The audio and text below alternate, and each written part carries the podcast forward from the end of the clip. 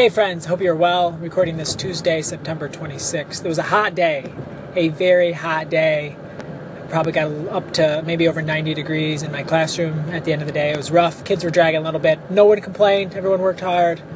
Uh, we worked a little slower in the afternoon than we're used to, but um, we got some work done. A highlight of the day was probably uh, learning about the writing platform Writeabout um, with the founder of the company, Brad Wilson. Brad's a friend. Brad used to work in Jackson as an ed tech coach and love having Brad in my classroom with whatever we're doing. Used to have him in all the time when he was working in Jackson and uh, exciting to see the new rollout of Right Writeabout. It's changed a lot in the last couple of years, um, but it's just fun to have another adult, passionate adult guy who um, really cares about kids and getting them creating and having them make things and I just love where his heart is and what he's doing for kids. So it was a good day.